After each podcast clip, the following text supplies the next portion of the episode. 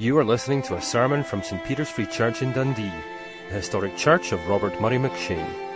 For more sermon content, please visit our website at stpeters-dundee.org.uk.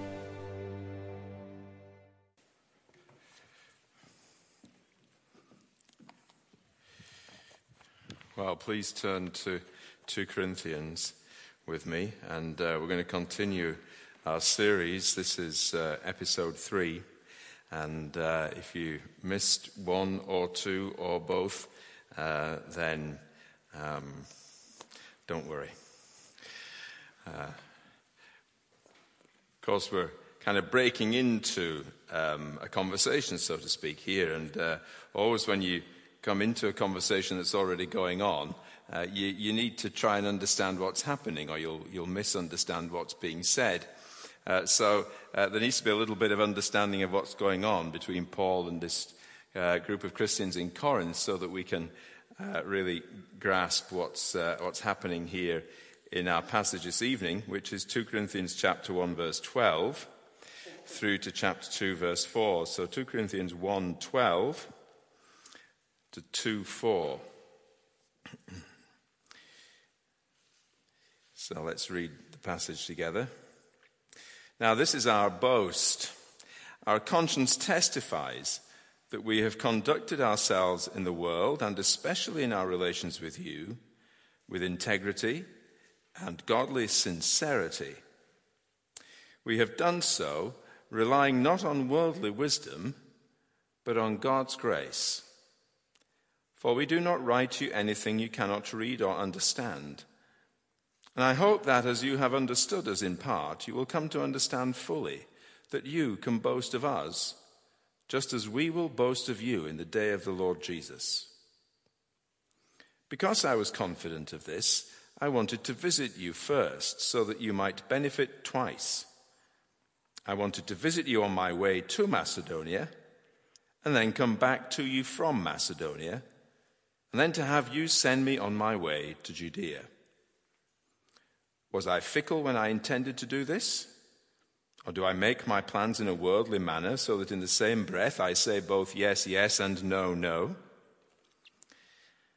But as surely as God is faithful, our message to you is not yes and no.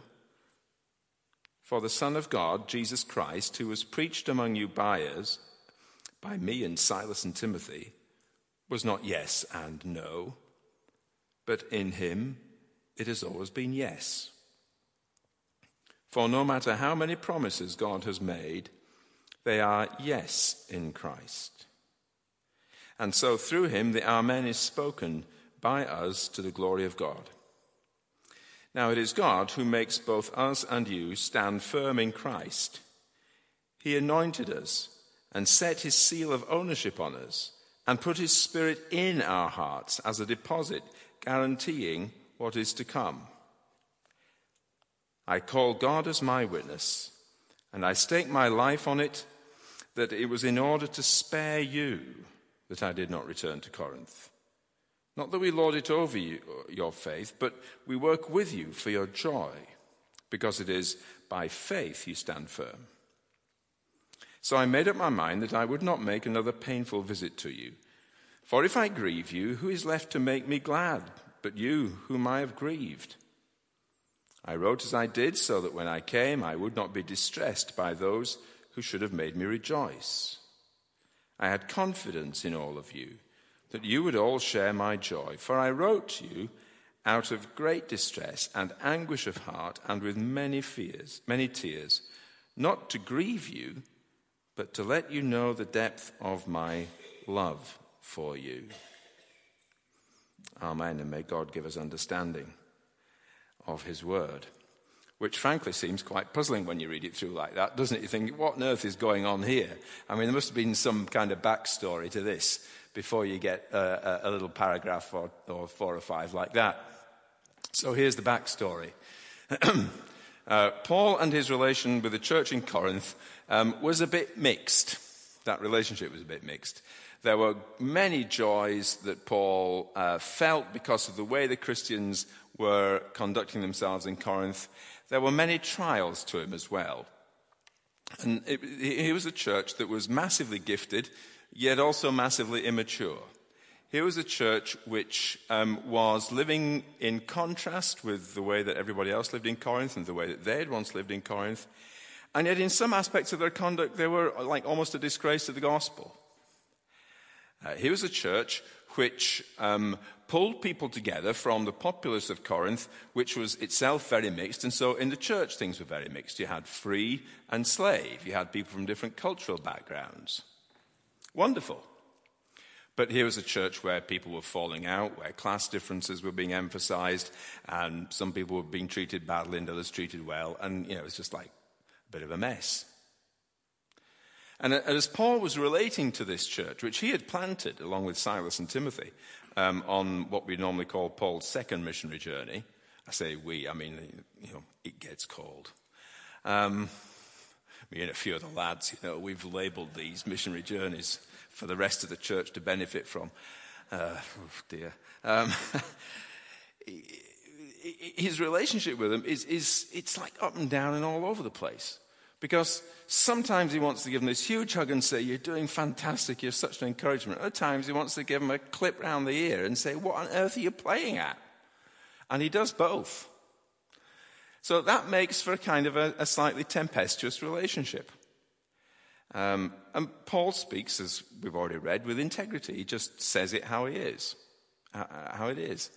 And so he's not going to be all sort of, you know, smarmy and nice and genteel with them. He's going to speak the truth to them. And, and if the truth means saying, well done, you excel in that regard, fantastic, he'll say it. And if the truth says, I've got to come and knock your heads together, he'll say that as well. So he is faithfully pastoring them through his ministry of the gospel, not just the gospel as the evangelistic message, which is what people hear and then become Christians, but the gospel, which is Paul's gospel in all its fullness, is a biblical gospel, which is not just the way in, but it's the way you live. In Tim Keller's memorable phrase, it's not just the ABC of the Christian life, it's the A to Z of the Christian life. So he's preaching the gospel, he's teaching the gospel, he's wanting them to live by the gospel.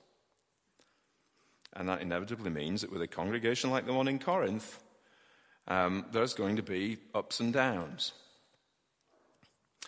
Well, there have been a couple of downs, two or three downs, which lie behind um, the, uh, the, the, the, letter itself and, and, our passage this evening. Now, uh, Paul is writing in this passage to defend the fact that, or defend himself against charges that have been made because he had said uh, that he was going to visit them twice on what we you know, me and the lads call the third missionary journey. Right? Um, third missionary journey was following uh, a route not that different from the second one, uh, which means that having gone through um, from Antioch uh, across sort of Asia, and Paul and his companions, it's this one for you, we're going to come up to Troas. Now, at Troas, Paul had uh, written to the church in Corinth sent it with Titus, and the, he was basically wanting to find out how they were after something that we don't have a record of, but was, you know, a, a, a, painful time. And that's what he refers to as a painful visit, a painful letter. He got, he, his intention was that from Troas, they would kind of go southwest straight to Corinth and then work their way up overland, kind of reversing the direction of the, of the second journey, up to Macedonia, uh, Thessalonica, Philippi, and then back down overland to Corinth for a second time, and then from there back to Judea, to Jerusalem. So there they were in Troas. Titus goes with a letter. Titus comes back with the news. And basically, the news from Titus is it's not good. They've really, really been hacked off and annoyed and upset about you, what you've said before. And so Paul thinks to himself, okay, if I'm going to go, it's just going to stir up trouble here. And I don't want that. I love them. I don't want them to, to get all annoyed. I'm not going to go back and have two visits. I'm not going to go to Corinth, work my way up to Macedonia, and then come back via Corinth and back to Judea. I'll, I'll miss out that bit. I'll just go straight over to Macedonia and work my way down and then back. Does that make sense? It, have you got the picture for that? Does that okay? So that's why um, the, there's, there's now a problem. Uh, there are people in Corinth who have been stirring the, the Christians there up against Paul because they're basically trying to discredit his gospel.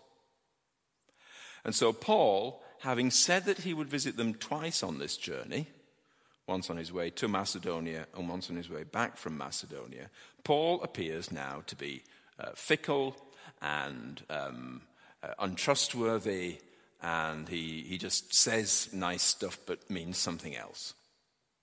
You can't rely on him. So, how can you rely on his message? So, forget that and listen to what we have to tell you about how you really get right with God, which is observe a whole lot of Jewish rituals so that you put yourself in a position to, relieve, to receive grace. So you need the cross, but before you're going to get any benefit from the cross, you've got to make yourself good enough. Which isn't a gospel, is it? Make yourself good enough is not news, it's instruction, and it's not good because you'll never be able to do it. So it's not the gospel.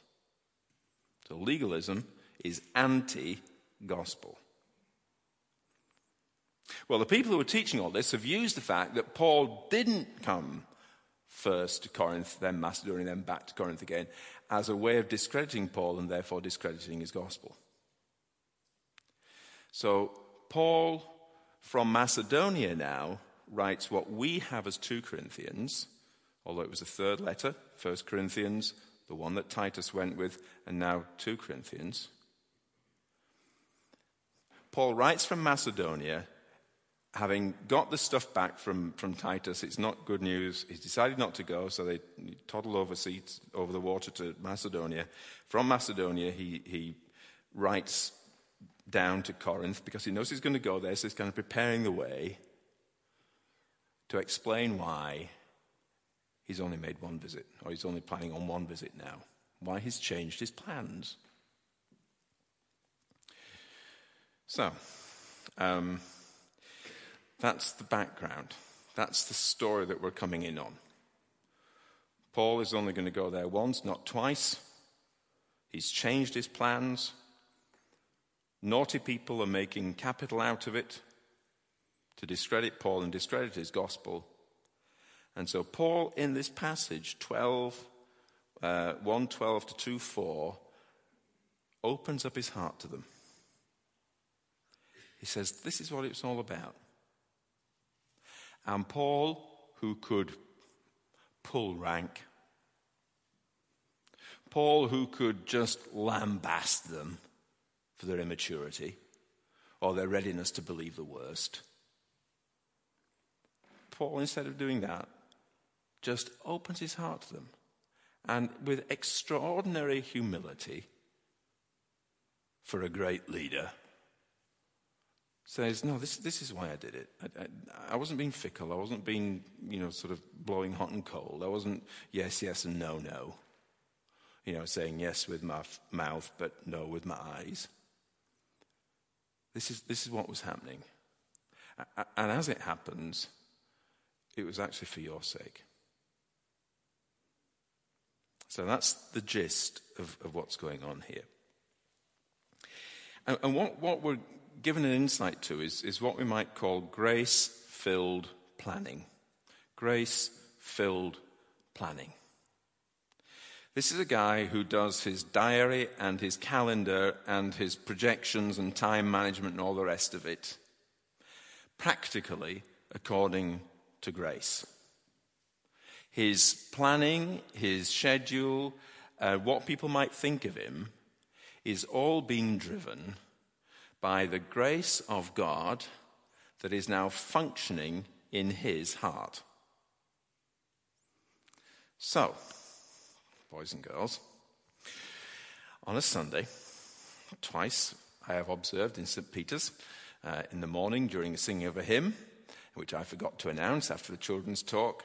Um, but Stuart uh, just sort of seamlessly mentioned. He was so kind, and he did it nicely. Because um, I was supposed to say offerings will be uplifted during the singing of Before the Throne of God Above, and I like, completely forgot, which means the church was going to be bankrupt from then on.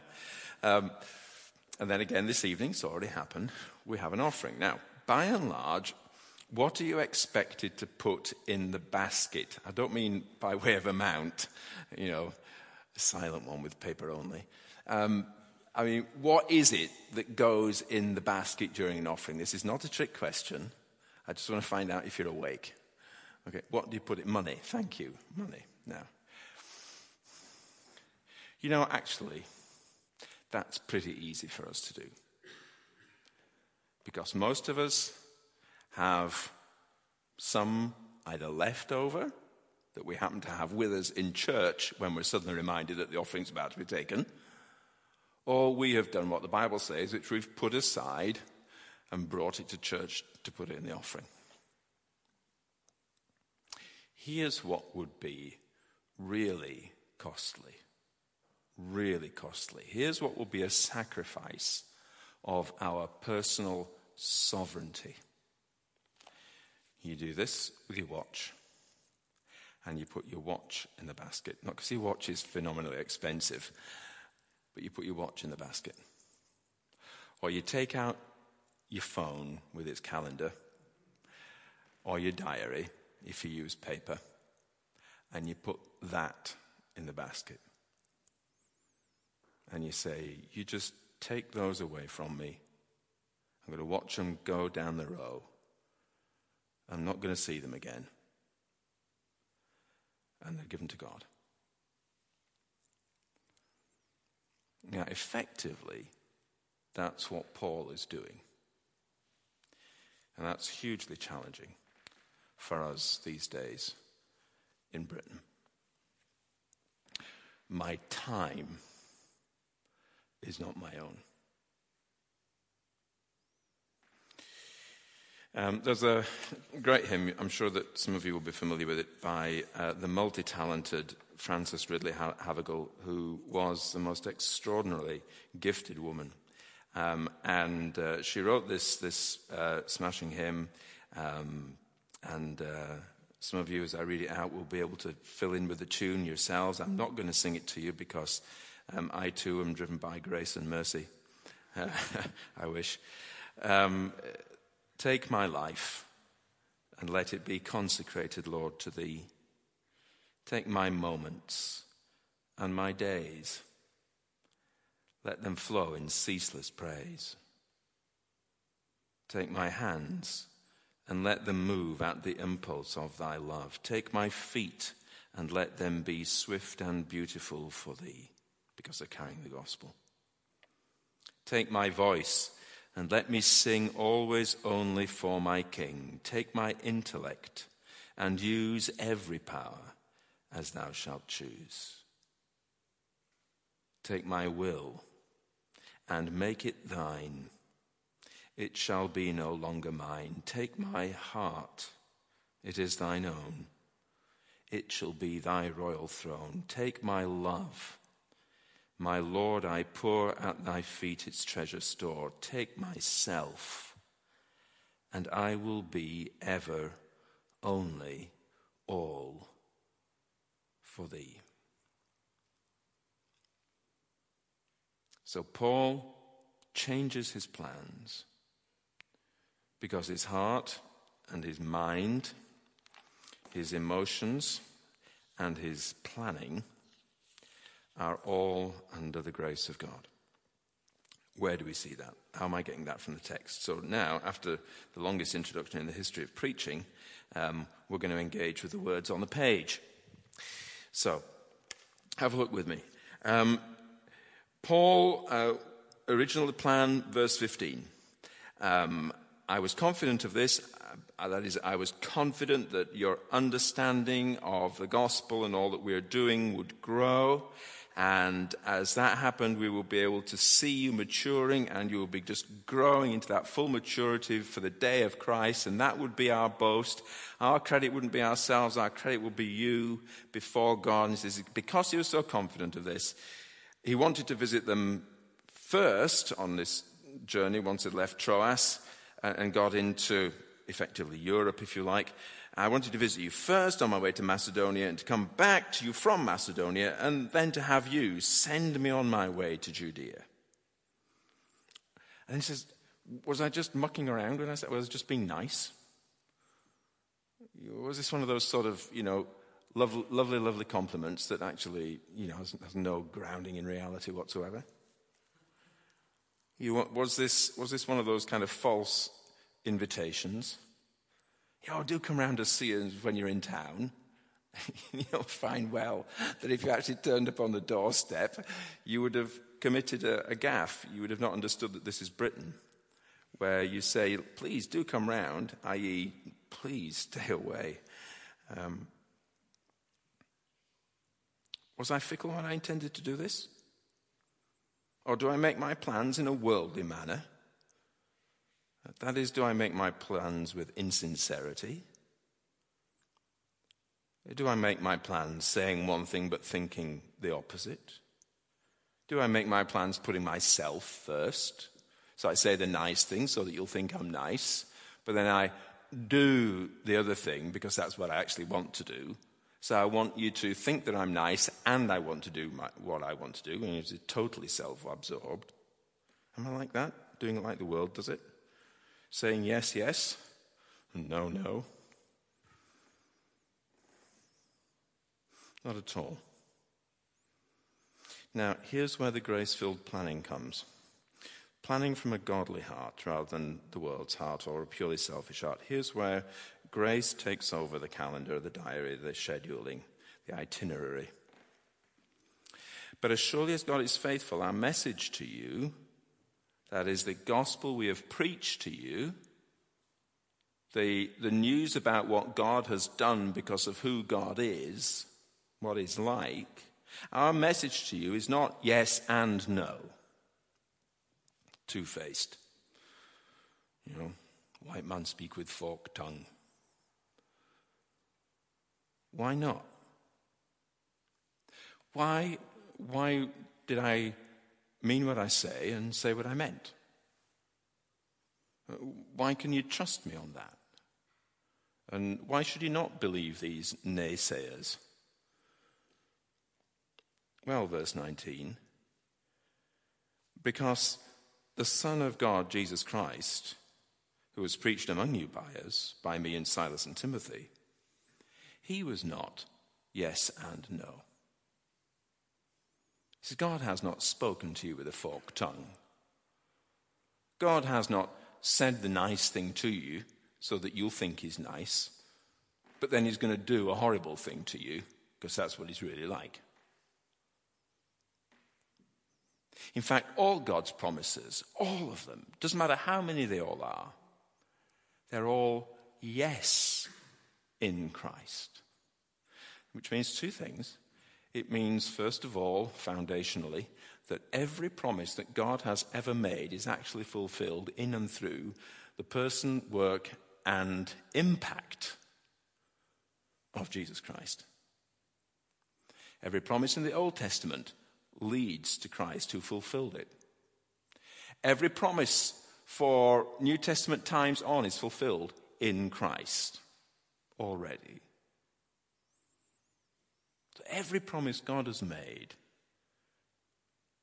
is already yes, because Christ has already been born. He has already lived our life. He's already died our death. He's already conquered death for us. He's already ascended to the Father's right hand and sent the Spirit. All of them, past and future, are already signed, sealed, and delivered with Christ, in Christ. And that's what the phrase first of all means, foundationally. All God's promises are yes and amen in Christ. But this is what Paul does with that. He says, because that's how God is, the God whom we preach to you. Because Christ is the yes to all God's promises with, without any sort of subversive no's, then our preaching of Christ and our service of Christ and our planning for the ministry of this gospel, our exercising of this Christian ministry, is all of a piece with the message. What we preach to you has changed us. What we're saying you can live by, we are living by. What Jesus is like, we're not just telling you to be, but we are like. So was Jesus two faced? No, neither are we. Did God speak with forked tongue? No, neither will we. Because it's His life, His grace that now works within us. We are what we preach because what we preach is not just words, it's a person who has changed us. So the message is about this person. And what we preached, we've known. And he's made us like him. So he has been planning out of an integrity and a sincerity of heart, which he describes back up at verse 12 as a godly sincerity. When you put it all like this with God, what you see is what you get. God has won Paul and Silas and Timothy, has put his spirit within them, has changed them, has worked his message into them, and transformed them into the likeness of his son. So that what you get with Paul, what you see is what you get.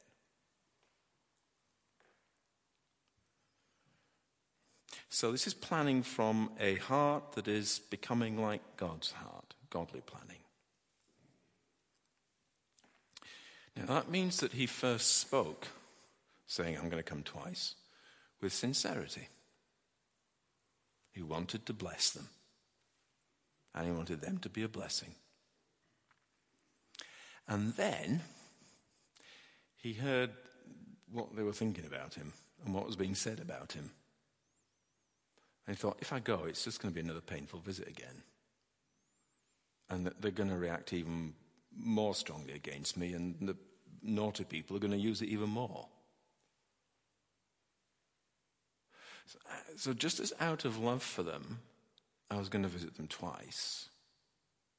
So, out of love for them, I'm going to change my plans and just visit them once and then they can send me on my way back to Judea. You get the point? So he's changed his plans. And yes, he's changed his mind. Why? Because he hasn't changed his heart. He hasn't changed his love for them. He hasn't changed his desire that they will grow in grace He hasn't changed his desire, to have, his desire to have joy with them and joy in their progress. He hasn't changed his desire that they would share his joy in the ministry of the gospel. None of that's changed at all. And precisely because it hasn't changed, then he's changed his plans. So the plans have changed because the grace stays constant. The plans have changed because the grace stays constant.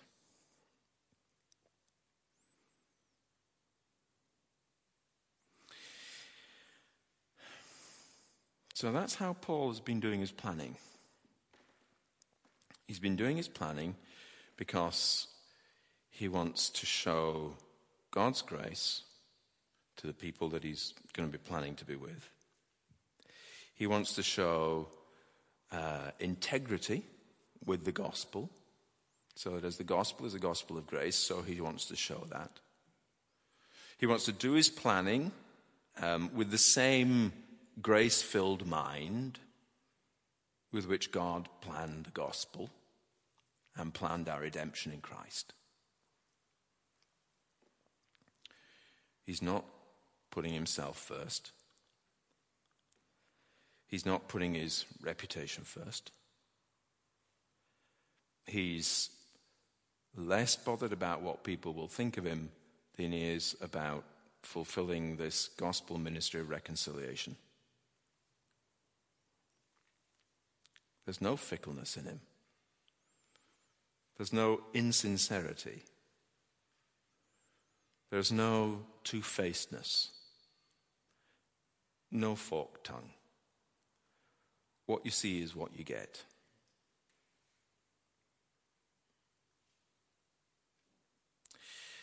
So, here are some questions for us then. Uh, first of all, whose time is your time? Whose time is your time? This is back to the putting our watches and our diaries in the basket. You look ahead for, to a week and you, you, you plan, you stick stuff in your diary. Next week, the week after, you think ahead about how you're going to sort your holidays and you plan all those and you get your name down for the holidays before everybody else at work and all that kind of stuff. And you do all that. You check what the, when the kids going to be off school and you, you do the planning like that. But whose time is it? See, we think that because we've written something in a calendar or a diary, then that thing that's written there, somehow or another, is, is therefore what has to happen. So, what happens? We've got this, this thing back at home. Um, some of you may have one of these also. It's sort of a mythical thing which is supposed to work, but it's called the kitchen calendar. Uh, some members of our family are very good at writing in the kitchen calendar. And they feel that if something is in the kitchen calendar, then it's written indelibly. Um, and other people in, we just remain nameless, um, but could be me, um, keep forgetting to put things in the kitchen calendar. It's a basic bloke communication thing. I don't know if any of you have that same problem. Does anybody other anybody else feel that they could own up to that? Would you like to? Yes, some of you are good. Good. Any of you wives perhaps like to commend your husbands on this? Um, so what happens? You see, here's a sheet of paper. Imagine if, if you will, sheet of paper, lots of squares, and you start writing in.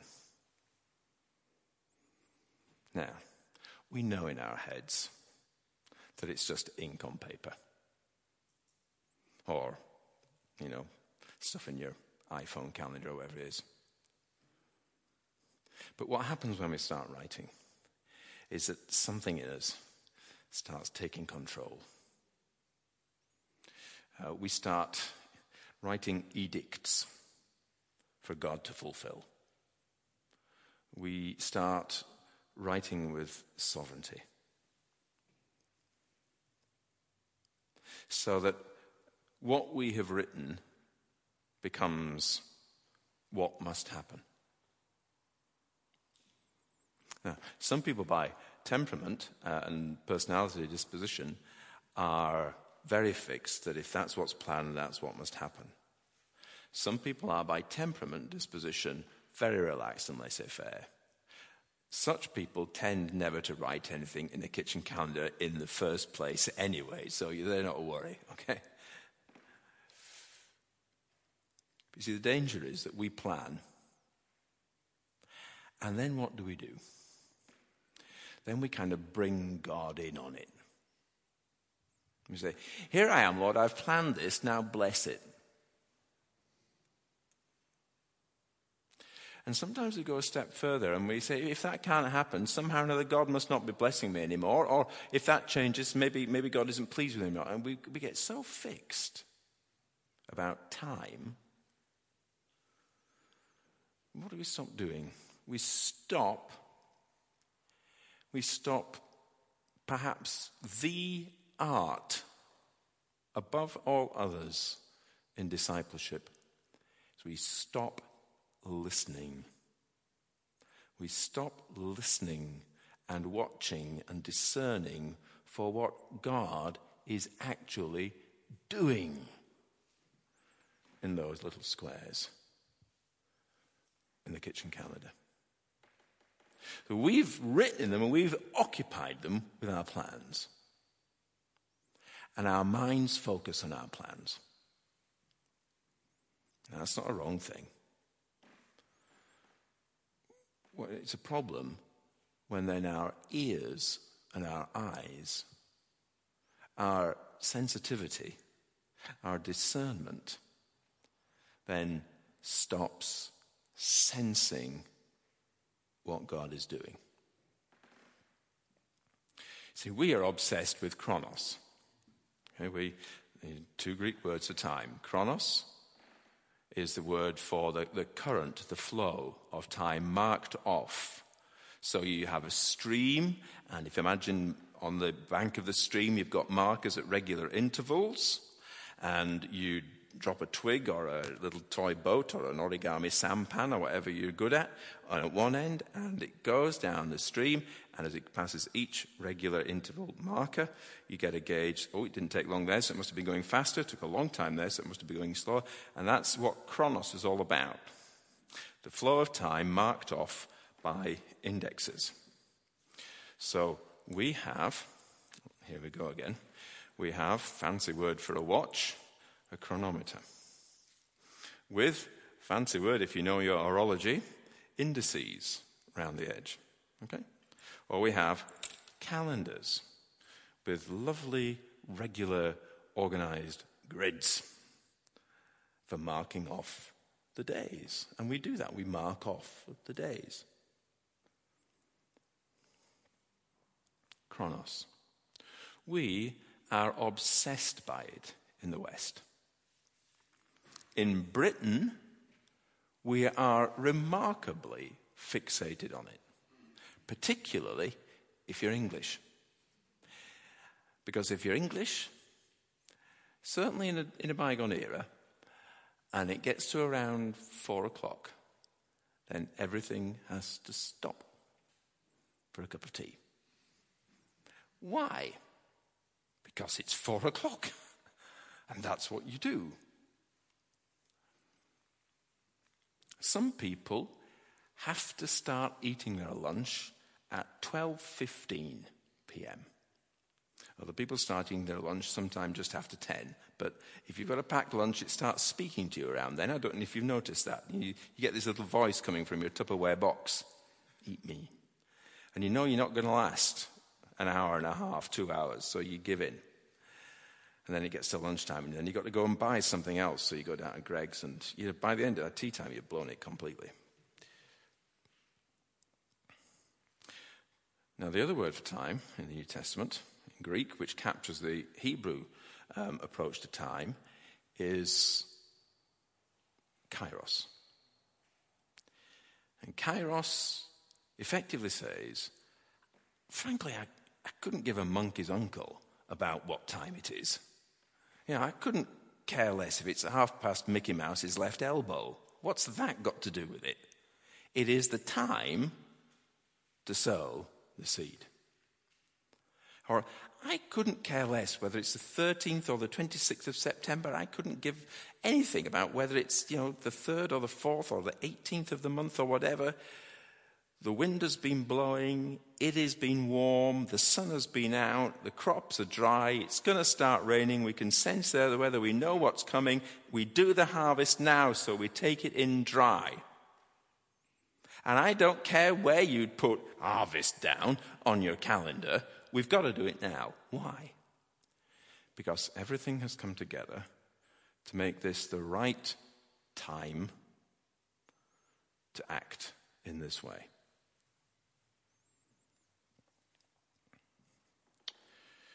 Kairos. What is Kairos about? Kairos is about sensing what God is doing and acting there and then accordingly. Kairos is about thinking, well, God has brought this person together and that person together. And we've had a sense of a need there. And now there are people who could do it. And then, but it's actually not down in the church plan until um, autumn of next year. And but all these things are coming together. And, you know, the Lord has provided some funding for this. And so now we must make an appointment. And we're not going to procrastinate and prevaricate and say, oh no, we've planned it blah, blah, blah. You stick to the plan, stick to the plan. The only people who don't change their minds are people who end up where they once wanted to be.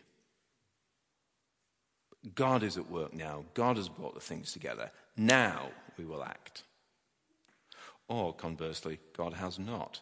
We've got a great need. We've got, we know this is a great thing to do, but we just don't have the right people, so we will wait until God brings the right people. I was enormously impressed listening once to um, Bill Hybels speaking about the work at Willow Creek and the way it started. And every church in the United States had the most dynamic, thrilling, exciting, wonderful youth ministry. And lo and behold, Willow Creek, which started out you know, by a bunch of young folk who wanted to do ministry different, didn't have a youth ministry. And they kept resisting, and Bill Hybels kept saying, No, we're not going to do it yet. We're not going to do it. And everyone said, Everyone, if you're a church, you've got to have a youth. If you don't have a youth ministry, you're probably not a church. Know, of course we've got to do it. Culture demands it. And he kept saying, No, we won't. Because we don't have the right people. This was still when the church was quite small, only about four million people going to it, wasn't it? And then one day, out of the blue, someone came up to him and talked about the Lord laying it on their heart to minister to these young people. That was the moment. Just the right person. And then they began. Now that's kairos. We do it all the time. You know that irrespective of what the kitchen counter is doing, ticking away, you know when it's the right time to take the cake out of the oven, don't you? Of course you do. You've seen it on Bake Off. You've seen what happens when it goes wrong. You're not going to be there. You want to be Malala, so you know when it's the right time. And it has nothing whatsoever to do with whether it's 21 or 22 minutes past four in the afternoon. Nothing to do with whether the ticky things made it all the way around or actually got there a while ago. Now is the time to take it out. Now, Paul knew, he sensed, he discerned that now was not the time, kairos, to go. Even though he'd done a Chronos promise that he would. You think it's a time to dance. And someone comes into the room sobbing their heart out. So you know it's a time to mourn. You think it's a time to embrace, guys, and she looks at you with that way, and you think, no, it's a time to refrain. You think it's a time to build, and you look at the situation, you look at the people, you look at what, and you think, actually, no, we've got some tearing down to do first. We have to unlearn some things before we can learn the next. Now is the time or now is not the time.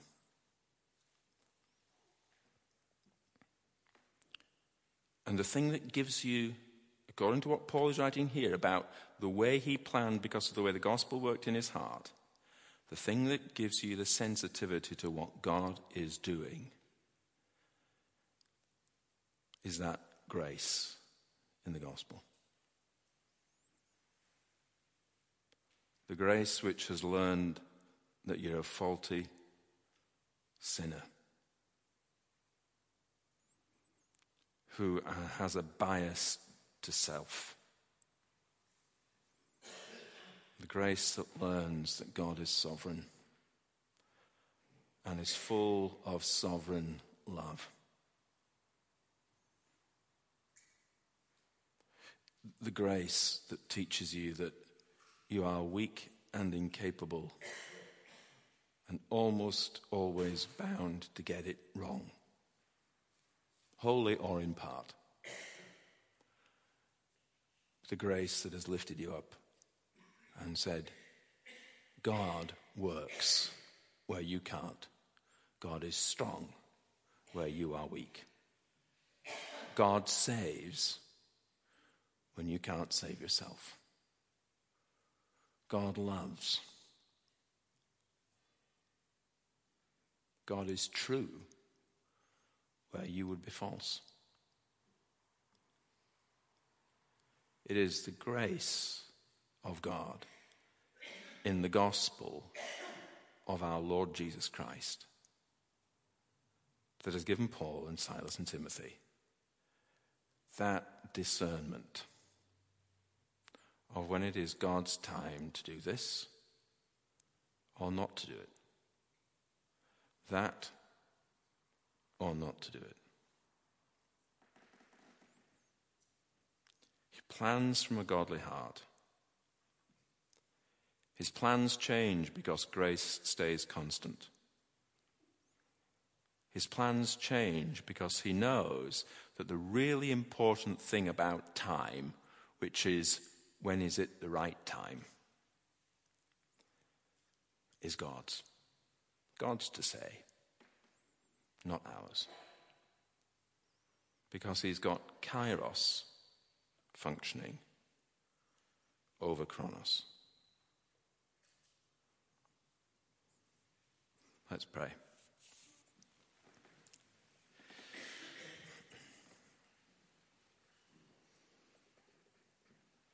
Heavenly Father, we pray that we might have such love for one another as Paul had for the church in Corinth, as you have for a sinful world, that we might sense the right time to do this or that for one another, or to wait.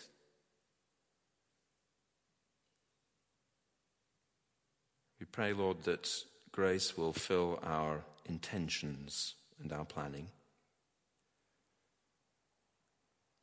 We pray, Lord, that we might yield our sovereignty over our days to you. We pray that you would grant us sensitive responsiveness to what you are doing around us in people's lives, sensing the time to draw near to somebody, sensing the time to speak about Jesus to someone, spotting the moment to do a kind deed in Jesus' name, noticing when to stay quiet.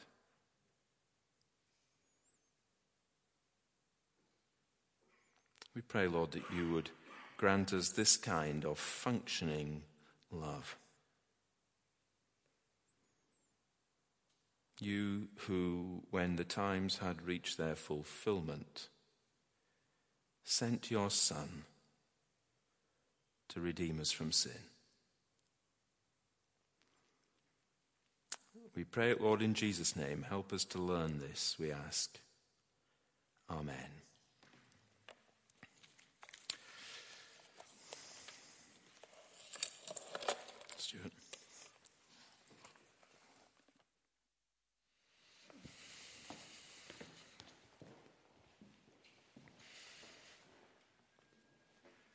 We close our service this evening by standing to sing When I Survey. Uh, the band will lead us as we sing this together, and if we can remain standing for the benediction at the end. So stand to sing When I Survey the Wondrous Cross.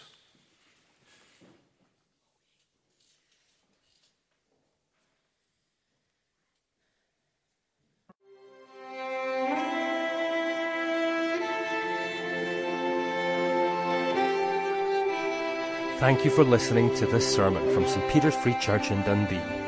If you found this sermon has been helpful to you, please help us to continue building up and assisting the people of God.